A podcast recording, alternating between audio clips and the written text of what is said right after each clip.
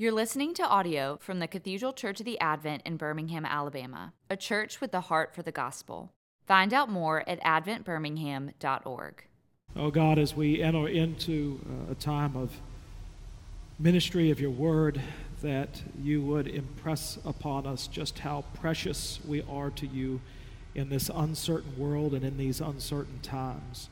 Uh, but Lord, that more than just loving us uh, in our lives, but you love us too in our deaths, and that you are near us uh, even in the valley of the shadow of death. We pray that your Spirit would speak this truth to us this morning for our good, but above all for your great glory. In Jesus' name, amen.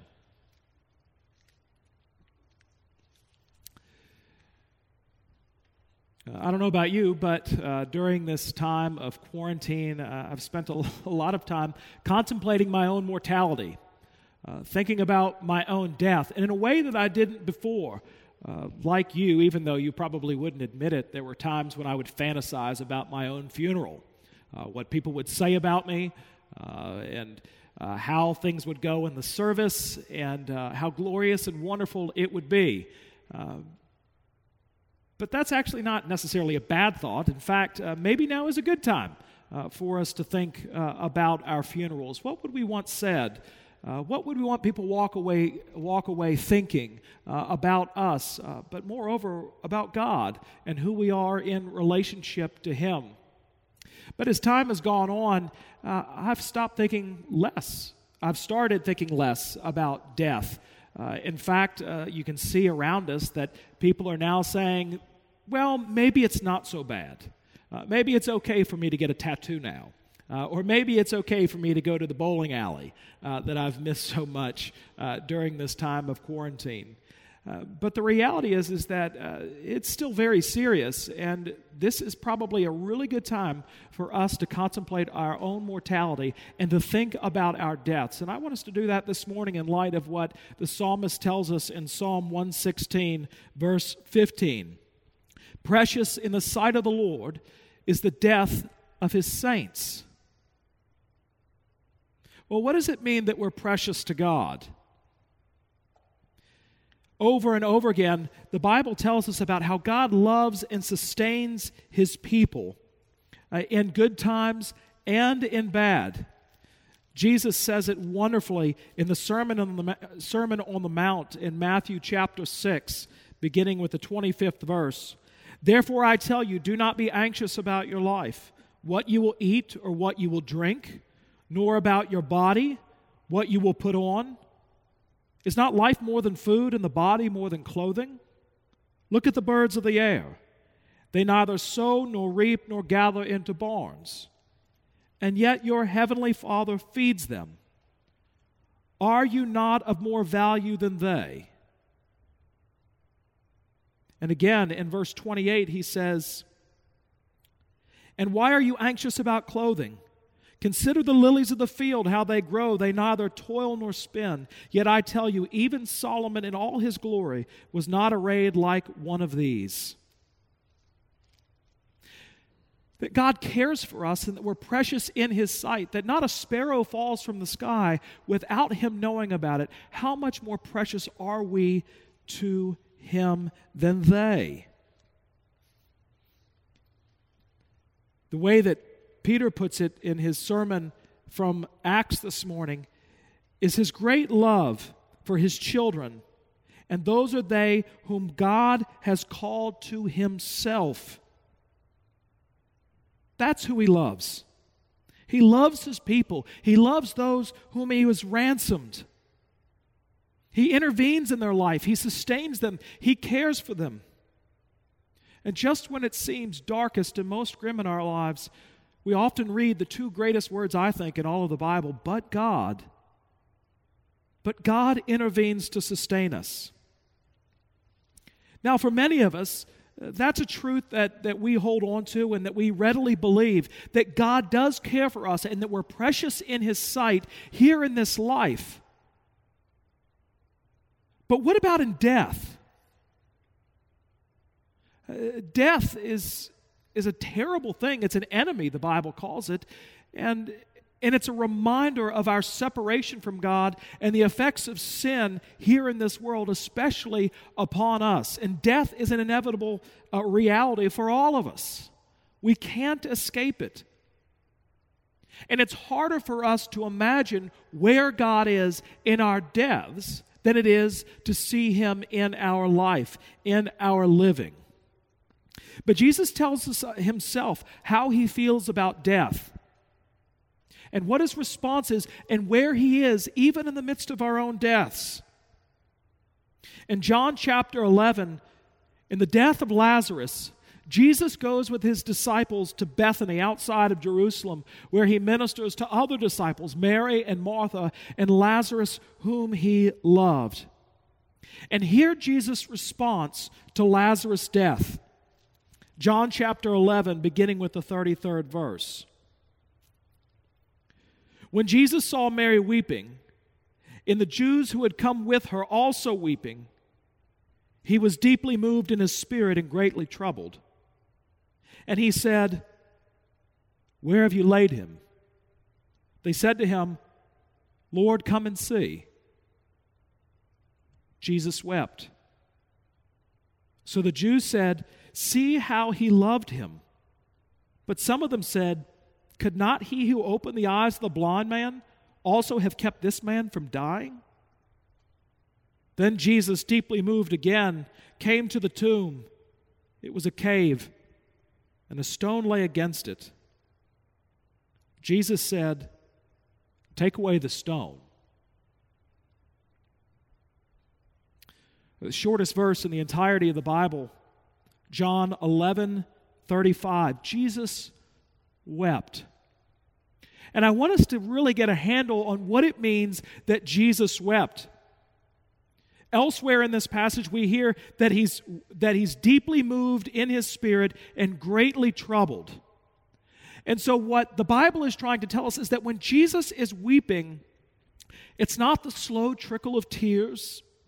Uh, it's, it's not that the response to Jesus is, oh, see how he loved him. Isn't that just so nice? But actually, the response of the Jews is one of astonishment. It's almost as if they're saying, Golly, see how he loved him. I didn't know that Jesus loved him that much because the kind of crying that Jesus is doing is the kind of crying that many of us have experienced in our own lives where we cry until we have no more tears and even cry so much and are so overwhelmed by the moment that we find ourselves even drooling. It's a mess. It's embarrassing. But that's the kind of crying that Jesus is doing here. He's greatly moved, and he's troubled in his own spirit. But it can't simply be because Lazarus himself has died. It must be something more because Jesus knew that he would be raising Lazarus from the dead. He knew with his creative word, he could say, Lazarus, come out, and life would be brought back into the dead man's body. And so, why is Jesus so overwhelmed? Why is he weeping like this? I think Tim Keller is right in saying that that's because Jesus, in this moment, as he's about to enter into Jerusalem to undergo his own death, his own divine appointment there in Jerusalem, on a hill called Calvary that Jesus sees every single funeral that he's not going to be at physically. That he's not going to be able to say, Brother, come out. Sister, come out and like a gladiator enters into the arena to do battle, now Jesus enters into that arena to, arena to do battle with death. Death itself, the last great enemy.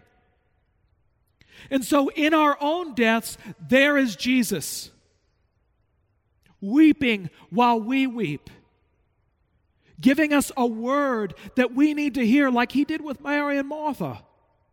I am the resurrection and the life.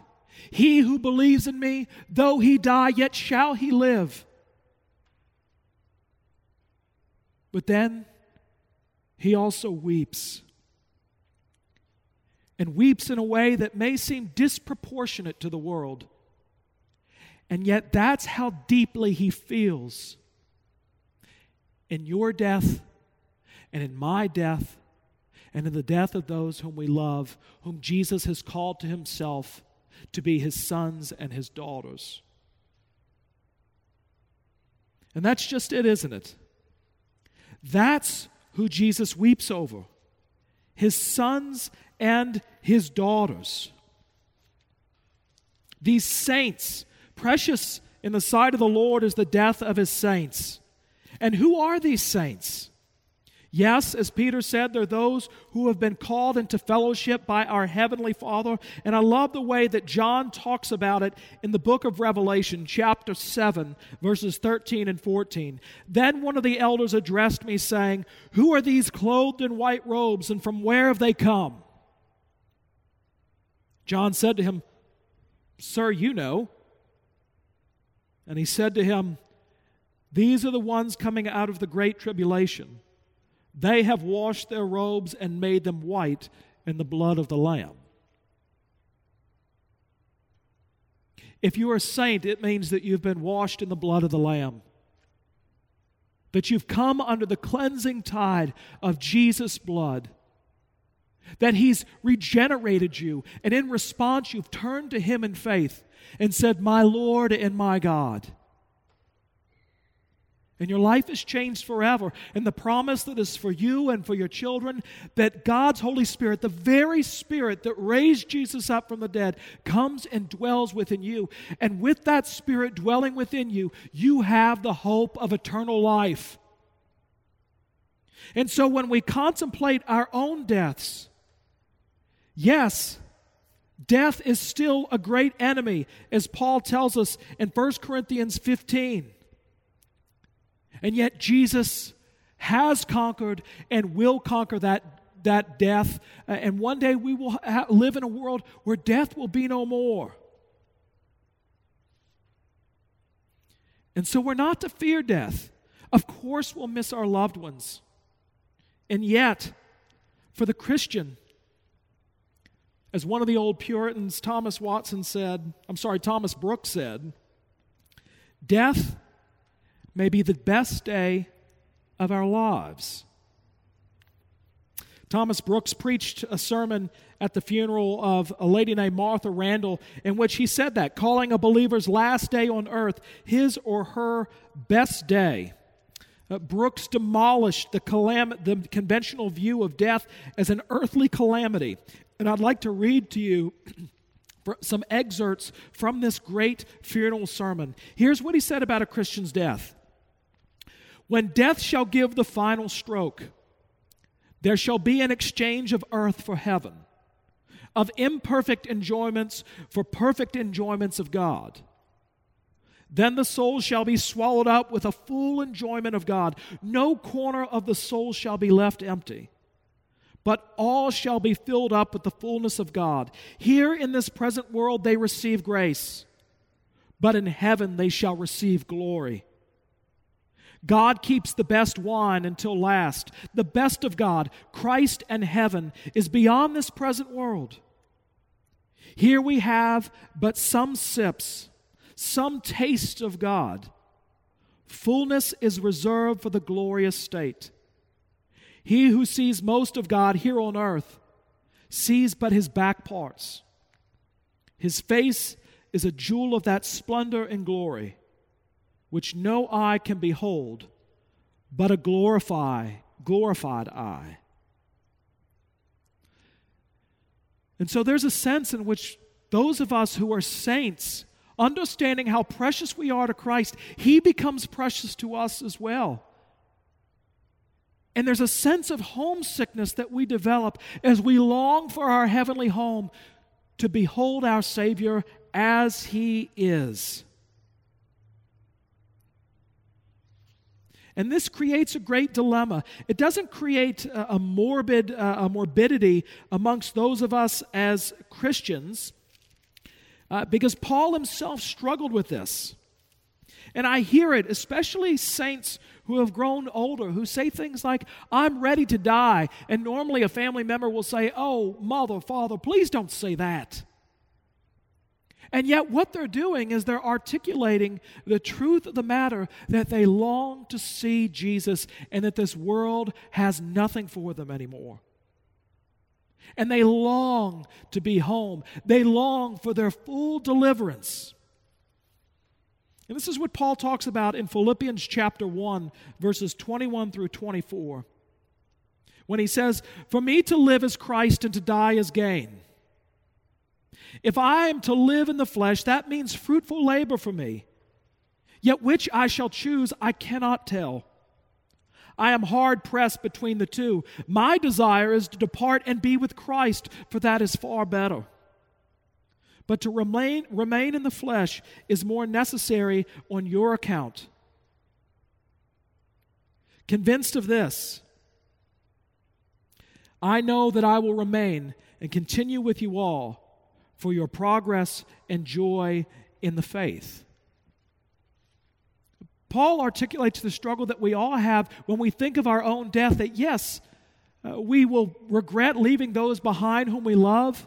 And to be in the body in this world is to be given over to service in the Lord Jesus Christ and to the furtherance of his kingdom for the spread of his gospel. But to die is gain. And we find ourselves hard pressed between the two. So, what do you think when you think about your own death? And I would encourage you to sit down, plan out your own funeral service. Think about that day when you were to be called home. So many of us have been touched uh, by this time of quarantine. Uh, I have three friends who have died from COVID 19. I lost a friend last week to suicide from being cooped up and left to themselves and feeling like they were hopeless and had nowhere to turn. What we're about right now is, is serious business. Not that it's any less serious in any other times in our lives, but now I pray that God gives us some perspective. And so think on these things.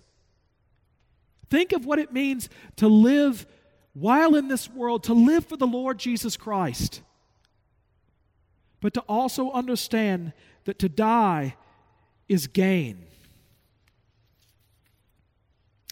Thomas Brooks continues in this great sermon with these words Christians, what is your whole life? but a day to fit for the hour of death. What is your great business in this world but to prepare and fit for the eternal world?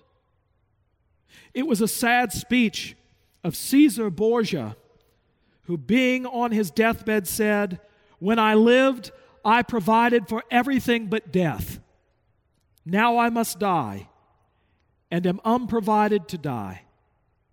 Ah, Christians, you have need every day to pray with Moses Lord, teach us to number our days, that we may apply our hearts to wisdom. See that Christ be your Lord and Master. And then your dying day shall be to you as the day of harvest to the farmer, as the day of deliverance to the prisoner, as the day of coronation to the king, and as the day of marriage to the bride. Your dying day shall be a day of triumph and exultation, a day of freedom and consolation, a day of rest and satisfaction. Precious in the sight of the Lord is the death of his saints, the death of our loved ones who have put their trust in him, and even your death his son, his daughter. He cares for you while you walk the ways of this world, but moreover, he cares for you in your death. Let us pray. God, our great and heavenly Father, we pray that you would help us to understand how precious our death is And Lord, to give us a godly understanding of, of looking forward to that death, not in a morbid fashion or even to simply uh, escape uh, from the trials of this world, uh, but, no, but to know what it means uh, to be with you. But Lord, while we are in this world, help us to make the most of our time, uh, that we might understand that this life is in preparation for that great day when we're called home to join the rest of your saints who have washed their robes in the blood of the Lamb and now surround your throne, ministering day and night. In Jesus' name, amen. You've been listening to audio from the Cathedral Church of the Advent. If you live in Birmingham or find yourself visiting, we hope you'll join us at one of our Sunday services. Find out more at adventbirmingham.org.